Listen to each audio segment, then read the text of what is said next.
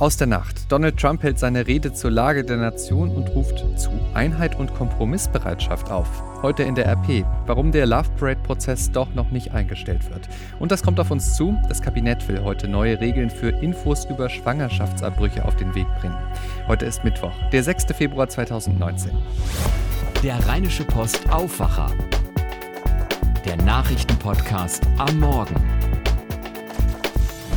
Einen schönen guten Morgen, ich bin Henning Bulka. Herzlich willkommen zu dieser 555. Ausgabe unseres Aufwacher-Podcasts. Und da zunächst ein Hinweis in eigener Sache.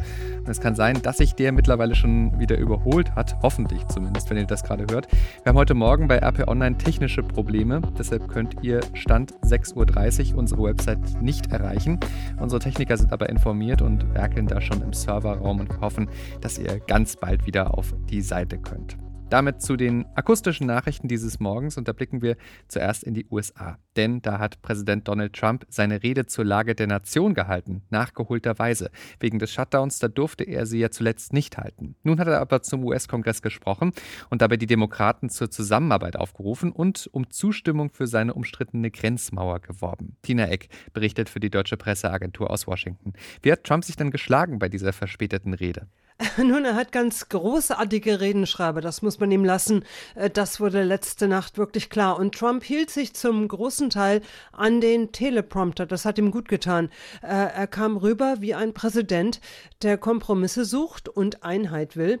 Eine gar wundersame Wandlung vom täglichen Tweet. But we must reject the politics of revenge, resistance and retribution and embrace the boundless potential of cooperation, compromise and the common good. Als Trump vom Allgemeinwohl, von Zusammenarbeit und von Brücken sprach, da sprang sogar Nancy Pelosi auf, die Demokratenchefin, und klatschte begeistert. Kurzum, er hat eine super gute Show hingelegt. Und was waren die wichtigsten Punkte in Trumps Rede? Äh, die war lang. Also erstmal zum Außenpolitischen. Nächster Gipfel mit Nordkoreas Kim Jong-un am 27. und 28. Februar in Vietnam. If I had not been elected President of the United States, we would right now, in my opinion, be in a major war with North Korea. Wenn ich nicht Präsident geworden wäre, dann wären wir jetzt in einem schlimmen Krieg mit Nordkorea, sagte Trump. Er bekräftigte die amerikanische Unterstützung für die Opposition in Venezuela.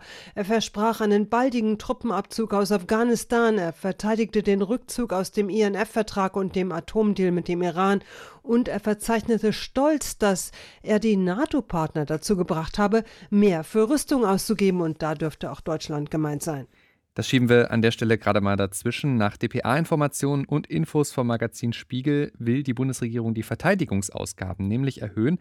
Demnach hat sie der NATO ein Strategiepapier vorgelegt und das sieht mehr Investitionen in die Bundeswehr und deren Ausrüstung vor und zwar über die 1,5 Prozent des Bruttoinlandsprodukts hinaus, die Deutschland bis 2024 schon zugesagt hatte. Also mehr Geld für die Bundeswehr. Tina, zurück zu dir. Es heißt ja Rede zur Lage der Nation. Wie ist sie denn, die Lage der Nation aus Trumps Sicht? Äh, blendend, glaubt man Trump. Members of Congress, the state of our union is strong. Er verwies auf die vielen Erfolge seiner Regierung, die boomende Wirtschaft, viele Jobs, vor allem auch für Frauen, Energiegewinnung und Gas- und Ölexporte, weniger Marktregulationen, Steuer- und Gefängnisreform. Er schreibt sich viel auf die Fahnen. Er sprach von einem Wirtschaftswunder. Alles könne so schön sein, wenn es da nicht die Krise an der Grenze gäbe. Er hat wieder die Gefahren geschildert, für seine Mauer geworben, aber nicht ausdrücklich angekündigt, zur Notstandsverordnung zu greifen. Hat Trump eigentlich auch die Russland-Ermittlungen erwähnt? Da könnte sich ja bald einiges tun. Ja, allerdings. Und deswegen hat er sich letzte Nacht vermutlich wohl auch so zahm gegeben. In seiner Aufzählung seiner Verdienste und dem großen Ruf nach Zusammenarbeit und Einheit der Nation, äh, da kamen dann am Rande auch die Russland-Ermittlungen ins Spiel. And the only thing that can stop it are foolish wars, politics or ridiculous partisan investigations. Der unglaubliche Aufschwung Amerikas könne eigentlich nur durch dumme Kriege, streitbare Politik oder lächerliche Ermittlungen gebremst werden, sagte Trump. Die Nation müsse vereint sein. Von leuchtenden Sternen sprach er vom Patriotismus, von Großartigkeit, von Freiheit und America First. Ich meine, sowas gehört alles zur State of the Union dazu, aber hat schon ziemlich dick aufgetragen letzte Nacht. Der Bericht von Tina Eck aus Washington. Herzlichen Dank. Und dann noch eine Empfehlung zu. Die Kollegen von der New York Times haben einen großen Faktencheck zu Trumps Rede gemacht, zu dem, was er da alles erzählt hat. Findet ihr auf nytimes.com, nytimes.com. Damit zu weiteren Meldungen heute Morgen. Für gleich zwei Favoriten aus NRW ist Schluss im DFB-Pokal. Sowohl Bayer Leverkusen als auch Borussia Dortmund sind völlig überraschend ausgeschieden im Achtelfinale. Fußball-Zweitligist Heidenheim hat die Leverkusener mit 2 zu 1 aus dem Wettbewerb gekegelt. Im Duell zwischen Borussia Dortmund und Werder Bremen, da setzt sich Werder durch im Elfmeterschießen mit 4 zu 2. Heute Abend gibt es dann die anderen vier Achtelfinalspiele. Dann treffen unter anderem Schalke und Fortuna Düsseldorf aufeinander und die Bayern müssen gegen die Hertha ran. Diese Meldung überrascht nicht, aber fasst es nochmal in Zahlen, was wir schon geahnt haben. Das extreme Niedrigwasser im Dürresommer 2018, das hat zu erheblichen Einbußen bei den Binnenschiffern geführt. Die Ladungsmengen auf deutschen Flüssen, die sind ungefähr um ein Viertel zurückgegangen. Das hat die Generaldirektion Wasserstraßen und Schifffahrt gestern mitgeteilt. Und damit zu dem, was ihr heute groß in der Rheinischen Post lest. Der Mammutprozess um die Love Parade-Katastrophe geht weiter. Nun doch. Erst hatte sich ja angedeutet, dass der Prozess eingestellt werden könnte, weil es schwierig werden könnte, den einzelnen Angeklagten eine individuelle Schuld nachzuweisen für die Massenpanik 2010. Nun geht der Prozess aber wohl doch weiter, zumindest für drei Angeklagte. Beim Prozess gestern dabei war für die RP Christian Schwertfeger, mein Kollege Rainer Lörs hat mit ihm über die Hintergründe gesprochen. Christian, du warst gestern selber im Gerichtssaal beim Love Parade-Prozess. Erklär noch mal bitte gerade ganz kurz, worum geht es eigentlich konkret in diesem Prozess? Also es geht um die strafrechtliche Aufarbeitung der Katastrophe auf der Love Parade in Duisburg vor bald neuneinhalb Jahren. Damals kamen 21 junge Menschen ums Leben infolge einer Massenpanik im Eingangsbereich. Bis heute gibt es äh, strafrechtlich keinen Schuldigen und äh, der sollte halt in dem Prozess gefunden werden. Auf der Anklagebank sitzen zehn Beschuldigte, davon äh, sechs städtische Mitarbeiter und vier des damaligen Veranstalters Oberwend.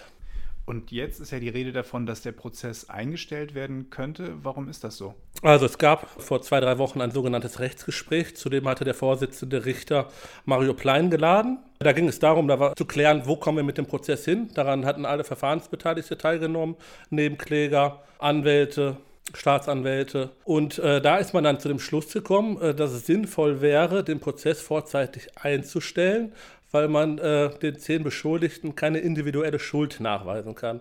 Das heißt, man geht davon aus, dass viele verschiedene Faktoren waren, die zu der Katastrophe geführt haben, aber nicht eine einzelne, die man jemandem zuweisen kann. So, ähm, gestern war vor Gericht ein ganz normaler äh, Prozesstag, und zwar der 100. Hauptverhandlungstag. Also es wird jetzt schon seit über einem Jahr verhandelt. Die Staatsanwaltschaft und die Anwälte der Beschuldigten konnten sich zu dem Rechtsgespräch äußern. Die Staatsanwaltschaft ist äh, dem Vorschlag des Gerichts gefolgt und hat sich für ein Ende des Verfahrens ausgesprochen. Dem sind auch sieben der Beschuldigten, also der, gefolgt, allerdings drei nicht. Die wollen nicht, dass der Prozess eingestellt wird. Genau, das mag jetzt irgendwie komisch klingen auf den ersten Blick für Außenstehende, aber gegen diese drei soll der Prozess nur unter Auflagen eingestellt werden. Das heißt, sie müssen eine Geldstrafe zahlen von rund 10.000 Euro ist im Gespräch und das wollen sie nicht. Sie wollen ganz normalen Freispruch haben, wie die anderen sieben auch. Aber mit dem Risiko, dass sie vielleicht auch verurteilt werden können. Das Risiko ist aber ehrlich gesagt ziemlich gering. Es wird nach wie vor äh, so sein, dass man denen die individuelle Schuld nicht nachweisen kann. Und wie geht es dann jetzt weiter, wenn die drei sich dagegen sperren? Also wenn die drei sich gegen sperren, äh, kann es sein, dass der Prozess bis zum 28. Juli 2020, weil dann verjährt er, fortgesetzt wird. Da werden noch unzählige Zeugen befragt, aber mit dem gleichen Ergebnis, wie man es wahrscheinlich jetzt auch haben wird. Möglich ist aber auch, dass die anderen sieben Beschuldigten, die der Sache zugestimmt haben, dass die von dem Verfahren abgetrennt werden und rauskommen und gegen die anderen drei dann halt der ganze Prozess nur fortgeführt wird. Okay, danke dir. Ja. Und damit zu den Themen, die heute wichtig werden. In Potsdam geht es heute ums Geld für die Beschäftigten im öffentlichen Dienst, und zwar der Länder ohne Hessen. Der Tarifabschluss betrifft am Ende Millionen Bürger, denn er soll auch auf die Beamten und Versorgungsempfänger in Ländern und Kommunen übertragen werden. Ab 14 Uhr verhandeln heute die Länder weiter mit den Gewerkschaften. Die fordern 6 Prozent mehr Gehalt, mindestens aber 200 Euro pro Monat mehr. Die Länder lehnen das als überzogen ab. Wie geht es weiter mit der deutschen Pkw-Maut? Heute äußert sich dazu der EuGH-Generalanwalt und zwar zu einer Klage Österreichs. Das Land ist der Ansicht, dass die sogenannte Infrastrukturabgabe ausländische Fahrer diskriminiert, verbotenerweise, weil inländische Autobesitzer über die Kfz-Steuer voll für die Maut entlastet werden. Das geht so nicht, sagt Österreich. Heute erfahren wir, was der Generalanwalt des Europäischen Gerichtshofs dazu sagt. Es klingt nach einem echten Albtraum. Da verkauft man über eBay ein Kinderbett, der Käufer will es abholen. Bei der Verhandlung über den Preis, da wird der aber plötzlich handgreiflich, zieht ein Messer, verlangt Geld. Ist genauso geschehen und diesen Fall verhandelt heute das Kölner Landgericht. Der Angeklagte soll eine Frau während des Verkaufsgesprächs in ihrer Wohnung attackiert haben. Sie wurde lebensgefährlich verletzt. Nachbarn hörten Hilfeschreie, haben den Verdächtigen überwältigt. Die Anklage: gefährliche Körperverletzung, versuchte Geiselnahme und versuchter besonders schwerer Raub. Spitzenpolitiker der Bundesrepublik erinnern heute an die erste demokratische Verfassung Deutschlands, die Weimarer Republik, und zwar in Weimar in Thüringen. Dort tagte vor 100 Jahren die Nationalversammlung. Bei dem Festakt mit hunderten Gästen heute Nachmittag sind Bundeskanzlerin Angela Merkel, Bundestagspräsident Wolfgang Schäuble und Bundesratspräsident Daniel Günther sowie der Präsident des Bundesverfassungsgerichts Andreas Voskuhle dabei. Bundespräsident Frank-Walter Steinmeier hält eine Rede. Wer ungewollt schwanger wird, der fühlte sich bisher oft recht schnell ziemlich alleingelassen, denn der umstrittene Paragraph 219a im Strafgesetzbuch, der schiebt Infos durch Ärzte über das Thema Schwangerschaftsabbruch bisher einen dicken Riegel vor. Seit Monaten läuft darüber die Diskussion, was Ärzte dürfen sollen und was nicht. Mühsam hat sich die Große Koalition auf einen Kompromiss für bessere Informationen für Betroffene geeinigt. Heute soll der entsprechende Gesetzentwurf im Bundeskabinett beschlossen werden. Manja Borchert berichtet für die Deutsche Presseagentur. Erklär nochmal, was ändert sich denn da jetzt? Es ist so, dass der umstrittene Paragraph 219a zwar bestehen bleibt, Werbung für Schwangerschaftsabbrüche bleibt verboten, aber die Ärzte dürfen zumindest darüber informieren, dass sie Abtreibungen durchführen, auf ihrer Internetseite zum Beispiel. Und es soll auch eine Liste von Abtreibungsärzten geben auf der Internetseite der Bundeszentrale für gesundheitliche Aufklärung. Also es wird leichter sein, einen Arzt zu finden. Genauere Informationen über die Abtreibung dürfen Ärzte weiterhin nicht veröffentlichen, also zum Beispiel über das für und Wider verschiedener Methoden. Sie dürfen nur verweisen auf Beratungsangebote von öffentlichen Stellen. Und was sagen die Ärzte zu dem Kompromiss?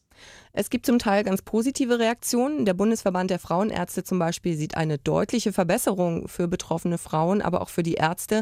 Es gibt aber auch Kritik. Zum Beispiel die Gießener Ärztin Christina Hennel. Das ist die Ärztin, die verurteilt worden war, weil sie über Schwangerschaftsabbrüche informiert hatte. Sie ist absolut unzufrieden mit dem Kompromiss. Sie sagt, Frauen wollen sich dort ein Bild machen, wo sie sich auch behandeln lassen. Sie wollen sich nicht extra durchs Internet klicken. Kritik kommt auch von den Grünen, von der Linken und von der FDP. Die fordern weiter die Abschaffung von Paragraph 219a. Manja Borchert, danke für die Infos. Schauen wir jetzt noch aufs Wetter und das wird nochmal mild heute. Bis 9 Grad werden es. Dazu Sonne und Wolken im Wechsel. Ab dem Vormittag ist aber auch Regen ständig mit dabei. Morgen geht es dann genauso weiter. Immer wieder Regen bis 10 Grad dann in NRW. Am Freitag ähnlich. Das war der Rheinische Postaufwacher vom 6. Februar 2019. Mein Name ist Henning Bulka. Habt jetzt einen guten und erfolgreichen Mittwoch. Ciao, ciao. Mehr bei uns im Netz www.rp-online.de